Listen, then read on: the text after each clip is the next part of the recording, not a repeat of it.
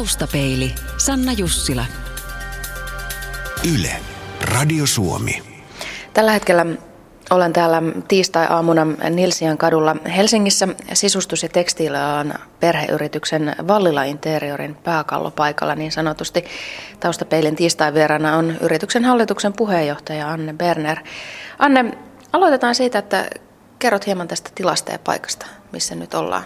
Käsittääkseni tämä yritys on ollut tässä jo joku sen vuoden. Joo.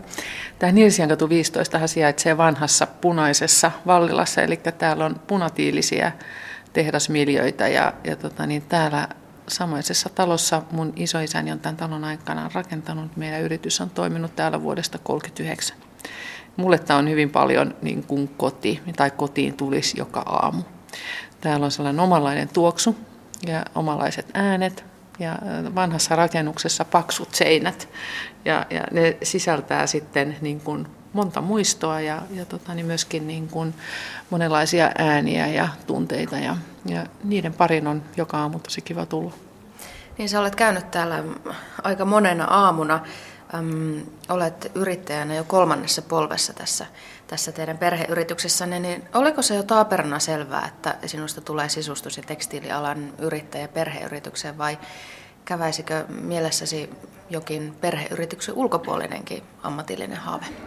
Ja itse asiassa mun oma haave oli ihan teiniästä saakka se, että musta tulee lääkäri ja musta tulee patologi. Ja mä olin jopa silloin nuorena, niin olin kahtena kesänä patologisella instituutilla kesätöissä. Ja, ja tota, niin mun täti, joka on lääkäri, oli sitä mieltä, että se on hyvä käydä siellä katsomassa, että minkälaisesta hommasta on oikeasti kysymys ennen kuin siitä haaveilee.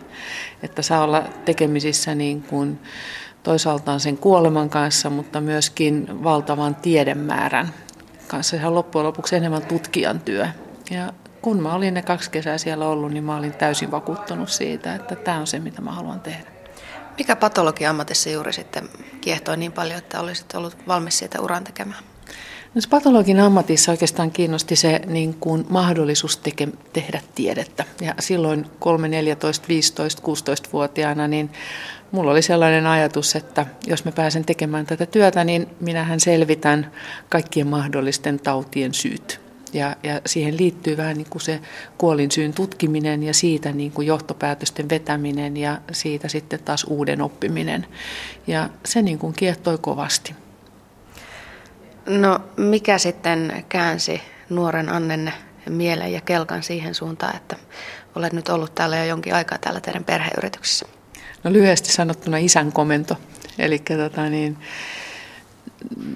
vakavammin, niin meidän äiti kuoli nuorena ja mä olin vanhin ja, ja, tota, niin, ja mun isä halusi, että mä tuun jatkamaan perheyritykseen ja, ja sillä tavalla, kun, millä tavalla minut on kasvatettu, niin, niin, tota, niin se arvopohja lähtee siitä liikkeelle, että ensin tulee tämä yhteinen velvollisuus perhettä kohtaan ja sitten vasta tulee omat ajatukset, jolloin niin kun perheen etu voitti.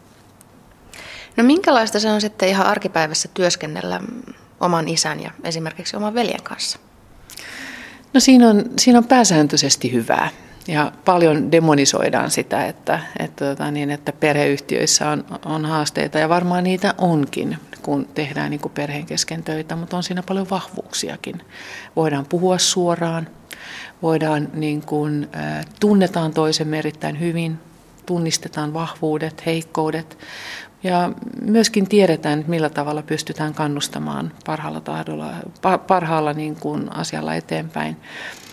On siinä ajoittain vaikeuksiakin ja, ja tota, niin tietenkin silloin, kun joskus ollaan eri mieltä, niin aina jää vähän niin kuin pohtimaan, että kumpi asia on tärkeämpi. Se sisarusten tai vanhempiin olevat suhde vai, vai, tota niin, vai sitten se työasia. Ja kyllä niin kuin varmasti kieltämättä usein on niin, että, että perheen välinen suhde on, on ainakin tässä meidän yhteisössä ja meidän perheessä, meidän yhtiössä niin kulkenut vahvasti edellä, että, että sitten tehdään kompromisseja, jos niitä tarvitaan. Anne Berner, sinun sukujuuresi tulevat Sveitsistä ja kun tutustuin tarinoihisi, joita olet muille medioille antanut, niin olet sanonut jossain haastattelussa, että Zürich on toinen kotikaupunkisi. Anne, miten sveitsiläisyys näkyy ja tuntuu sinussa? No itse asiassa mun molemmat vanhemmathan on Sveitsistä. Äiti oli ranskankieliseltä alueelta ja isä saksankieliseltä alueelta. Ja, ja tota niin, sveitsiläisyys ehkä näkyy minussa tietynlaisena jämptiytenä ja määrätietoisuutena. Ja, ja tota niin, täällä mä uskoisin, että meidän porukka sanoisi täällä töissä, että se näkyy myös siivousvimmana. mä täällä kannan kaikkien kupit aina tiskiin pöysiltä ja, ja tota niin, jos täällä muutamankin päivän seisoo joku laatikko jossakin, niin kyllä se on lähinnä minä, joka sen täältä raivaan pois. Että, että se kädenjälki on täällä kyllä näkynyt. No miten hyvin sveitsiläisyys ja suomalaisuus sopivat yhteen?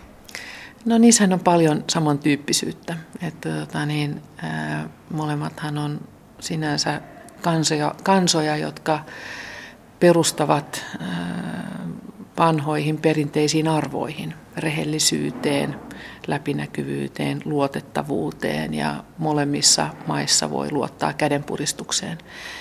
Ja se on aika iso asia.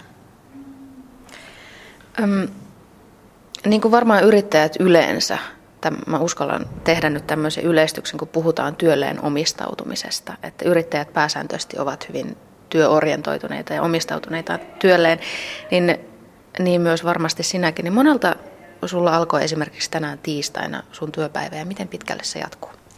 No tänään tiistaina työpäivä alkoi kahdeksalta ensimmäisellä palaverilla ja viimeinen palaveri tänään alkaa kello 18. Eli tänään se loppuu ehkä tuossa kahdeksan aikaan. Mä oon luultavasti vähän yhdeksää kotona. Ja sitten sen jälkeen ilta menee kyllä vielä sähköpostia purkiessa, että kyllä yleensä se päivä päättyy puolen yön aikaan. No mistä se kumpuaa se semmoinen intohimo ja halu tehdä likipitää niin kuin vuorokauden mittaisia tai 12 tuntisia ylikin pitkiä työpäiviä ja tehdä niitä melkein 365 päivää vuodessa?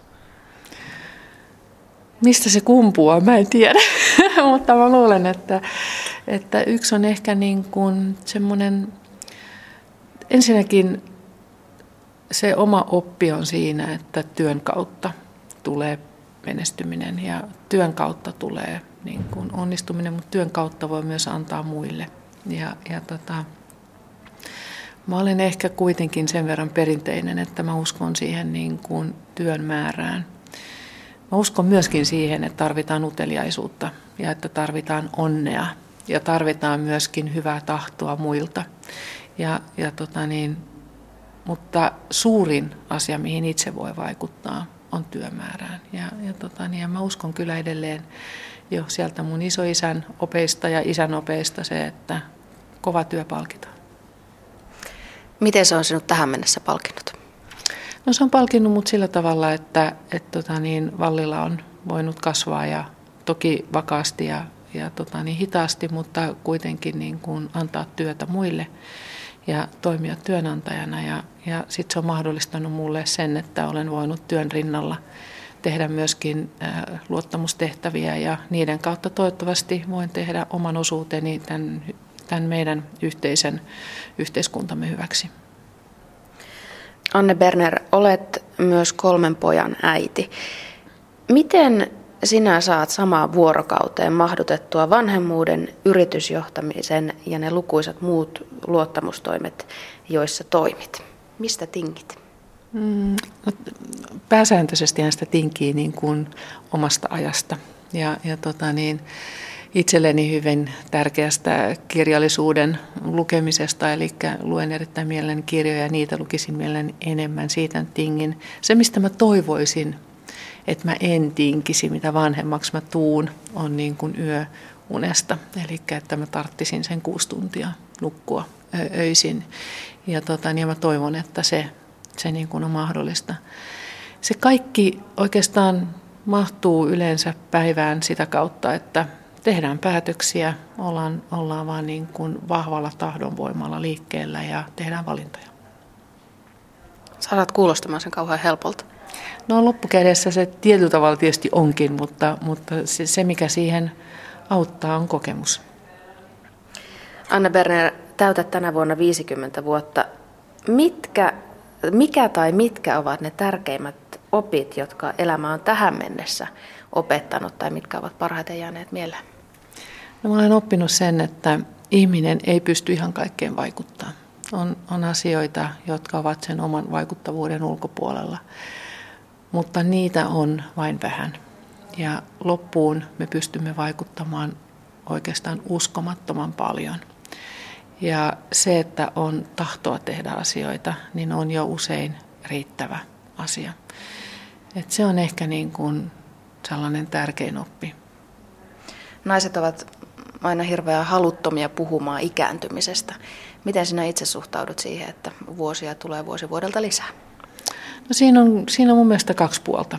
Toinen on se, että, että kun on nuori, niin on, on rohkeutta ja innovatiivisuutta, ehkä semmoista uhkarohkeitakin niin kuin suhtautumista asioihin. Ja, ja, tota niin, ja mitä vanhemmaksi tulee, niin huomaa, että, että kokemus tuo toivottavasti mukanaan myöskin viisautta, joka tietyllä tavalla antaa enemmän harkintaa asioihin.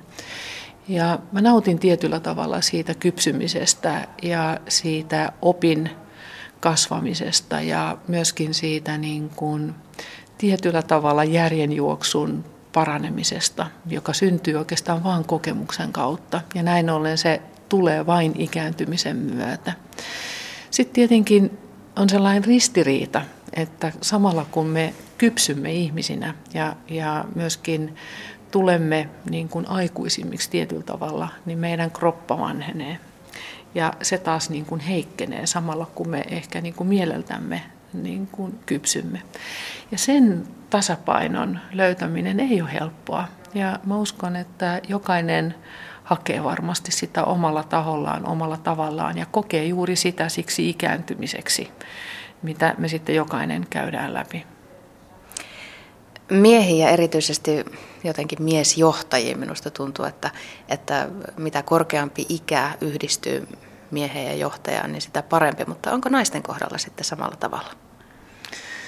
Mielenkiintoinen kysymys. Tota, noin päin multa koskaan kysyttykään, mutta, mutta tota niin, en mä tiedä. Mä, en, mä oon hirveän huono ajattelemaan miehiä ja naisia eri tavalla tuosta näkökulmasta.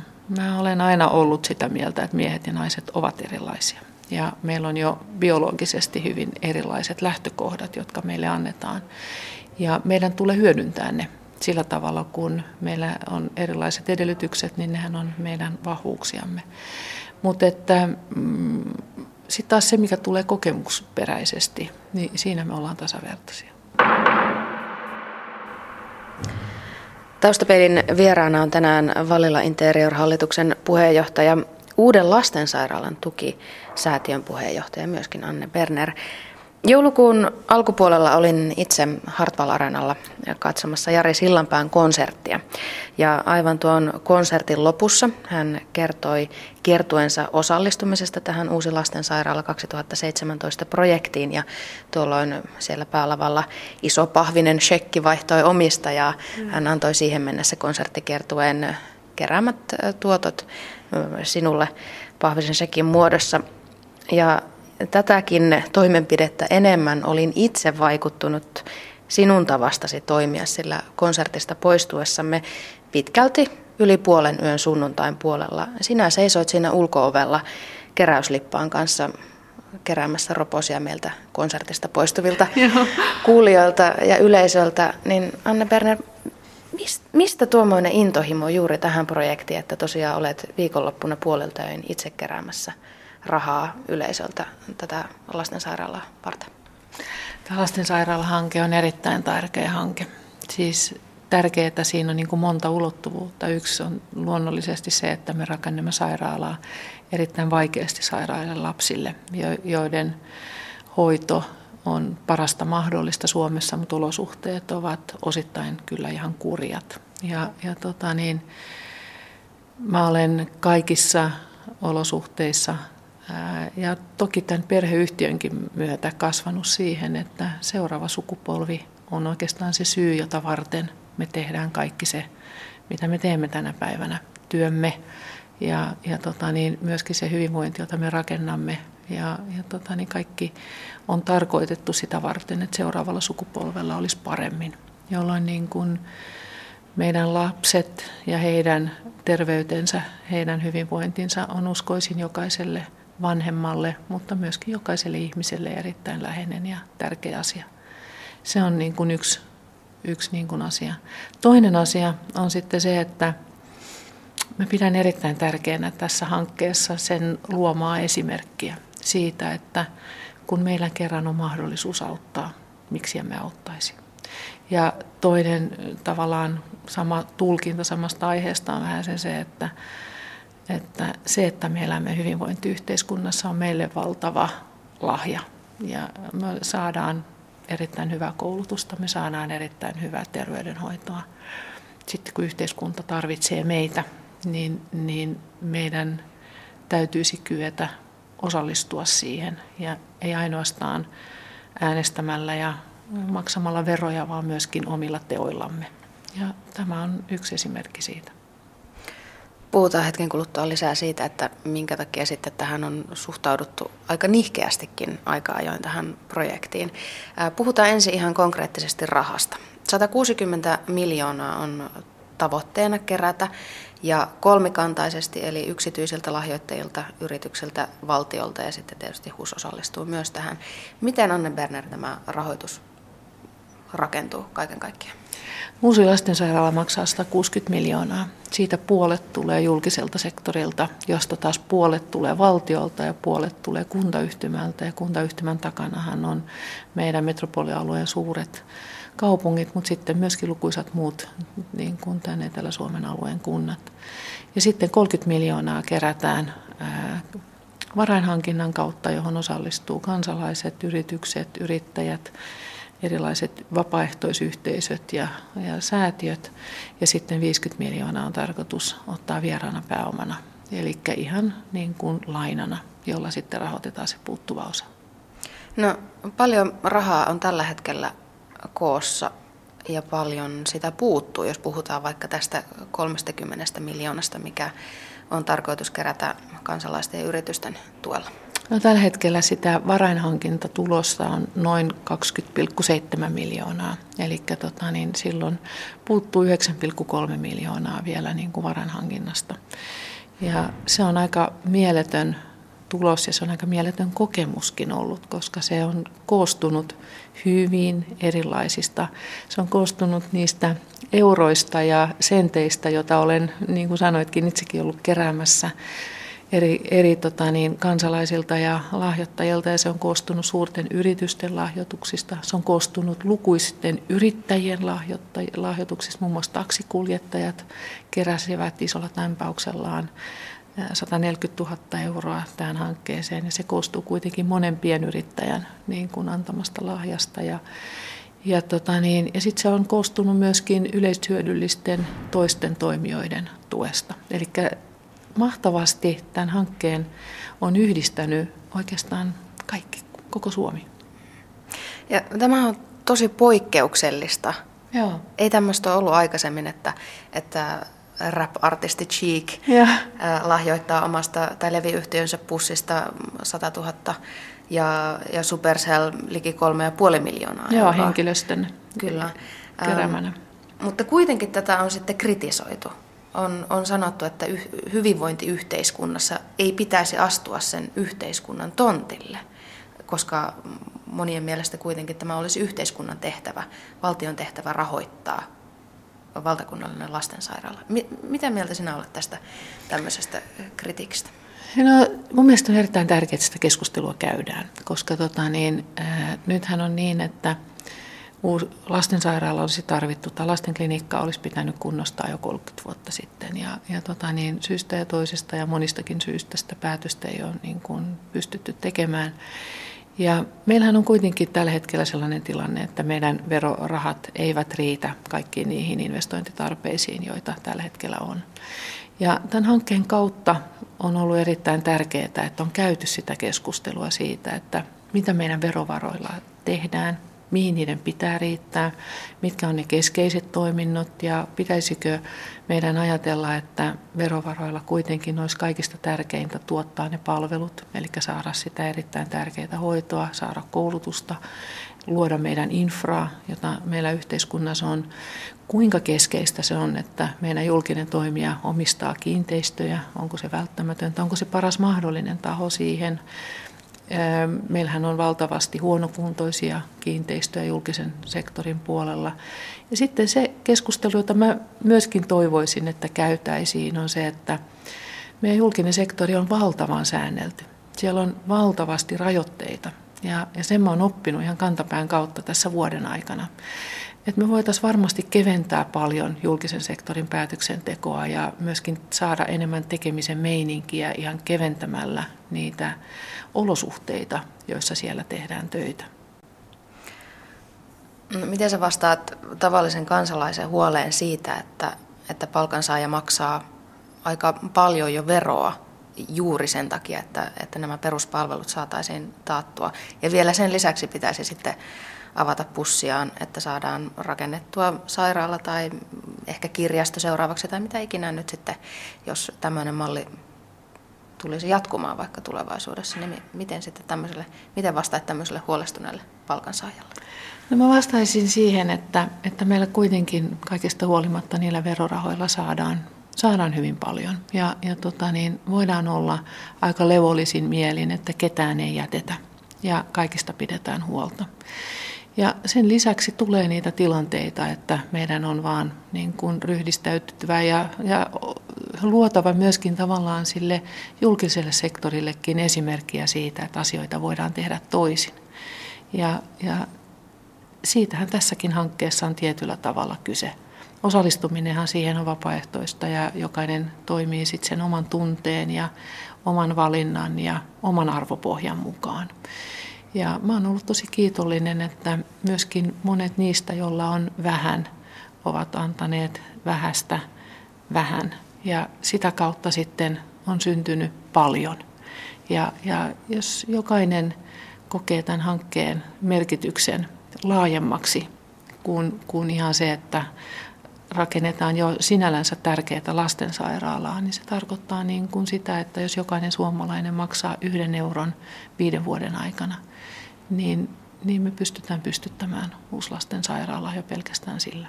Hmm. Mikä sinne muuten on? Mä itse suuresti kannatan sitä, että purematta ei pidä mitään niellä. Mutta koska, mutta koska kysymyksessä on koko valtakuntaa hyödyttävä hanke ja nimenomaan niitä pieniä, jotka eivät pysty, eivätkä kykene itse auttamaan itseään.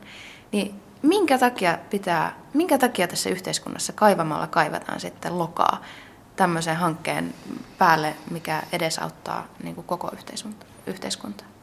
No mä luulen, että, mä luulen, että tässä on ensinnäkin varmasti ollut tarve saada lisää tietoa. Ja se on aika mielenkiintoista, koska itse asiassa Yleisradio on aikanaan jo tammikuussa 2013 tiedottanut tästä säätiön rakenteesta ja sen taustasta. Ja aika nopeasti me unohdamme, niin kun, että meillä se tieto on ollut jo aikaisemminkin. Mutta mä luulen, että, että tota, se on ehkä vaan yksi osa meidän inhimillisyyttämme, että kun jokin asia menee liian hyvin, niin meidän on löydettävä ja uskottava siihen, että jotain huonoa puolta siinä kuitenkin on. Ja tietyllä tavalla se on surullista, että näin on. Ja toisaaltaan se on kovin inhimillistä. Sä puhut siitä niin kauhean rauhallisesti, eikö se saa sua niin kuin raivon partaalle, että hyvänä aika tajutkaa, että me yritetään tehdä hyvää? Mm, mä koen kuitenkin tässä niin kuin tehtäväkseni niin kuin tehdä parhaani ja, ja kertoa niin kuin asiat on. Ja, ja pidän kuitenkin niin kuin päällimmäisenä tärkeimpänä asiana niin kuin sen valtavan tuen, jonka tällä hanke on saanut. Ja, ja tota niin, kaikella on aina joku hinta, senkin mä oon oppinut. Ja, ja, tota niin, ja se hinta täytyy vaan niin kuin maksaa. Mikä tämä lastensairaala-aikataulu nyt rakentamisen suhteen on? 2017 on ilmeisesti toiveissa, haaveissa, että, että uusi rakennus olisi pystyssä ja toiminnassa. Mutta mi- 2017 sen on oltava valmis. Ei niinkään siksi, että silloin on Suomen satavuotinen itsenäisyyden juhla, vaan siksi, että nykyinen lastensairaala on niin kurjaskunnossa. Ja meillä ei ole käytännössä yhtään minuuttia ylimääräistä aikaa siellä on nyt jo niin, kuin niin huonot olosuhteet, että meidän täytyy tehdä se niin nopeasti kuin mahdollista. Ja se tarkoittaa sitä, että, että me tehdään tässä niin kuin valtavasti asioita rinnakkain yhtä aikaa kun kerätään vielä varojakin, niin, niin kuitenkin rakennuttaminen on alkanut. Urakoitsija kilpailutetaan parhaillaan. Arkkitehti tekee töitä niin kuin talon luonnoksen suhteen. Hussilaiset ovat isolla työllä tehneet hankesuunnitelmaa. Ja, ja tota, niin toiminnallista suunnitelmaa on, on niin kuin pohdittu aika, aika niin kuin pitkälle. Ja tota, niin rakentaminen alkaa tämän vuoden lopussa ja ja tota, niin se on aika uskomatonta. 2015 ja 2016 on rakentamisen vuosia ja 2007 sairaala varustetaan. Millaista palautetta, Anne Berner, sinä olet itse saanut tästä hankkeesta, joka vahvasti henkilöityy sinuun? No mä olen saanut hyvin kaikenlaista palautetta, ihan laidasta laitaan. Mä olen saanut paljon kiitosta, mä olen saanut paljon kysymyksiä, mä olen saanut paljon ehdotuksia, mä olen saanut vinkkejä, miten voisi kerätä varoja ja, ja, tota niin, ja mä olen saanut myöskin ajatuksia siitä, että millainen sairaalan voisi olla ja mä olen saanut myöskin pohdintoja siitä, että miten se kannattaisi rakentaa. Mä olen myöskin saanut niin kuin, huolestuneita viestejä siitä, että, että tuotaanko tätä myöten meidän hyvinvointiyhteiskuntaamme ja, ja, tota niin, ja myöskin niin kuin hyvin paljon sitäkin, mitä julkisuudessa on keskusteltu, eli hyvin laidasta laitaan. Mun henkilökohtainen lupaus on se, että mä olen vastannut kaikille, jotka mulle kirjoittavat, niin, niin, niin kuin hyvässä kuin pahassa, niin iloiset kuin kriittisetkin viestit. Ja, ja yrit, olen yrittänyt tuoda omia ajatuksiani esille usein lyhyesti, mutta, mutta kuitenkin olen pyrkinyt käymään sitä keskustelua ja, ja tota niin, vastaamaan ja jakamaan omia ajatuksiani. Ja, ja joskus olen tuntenut ihan valtavaa riittämättömyyttä sen, sen äärellä, mutta mä pyrin käymään sitä keskustelua niin, niin hyvin kuin pystyn.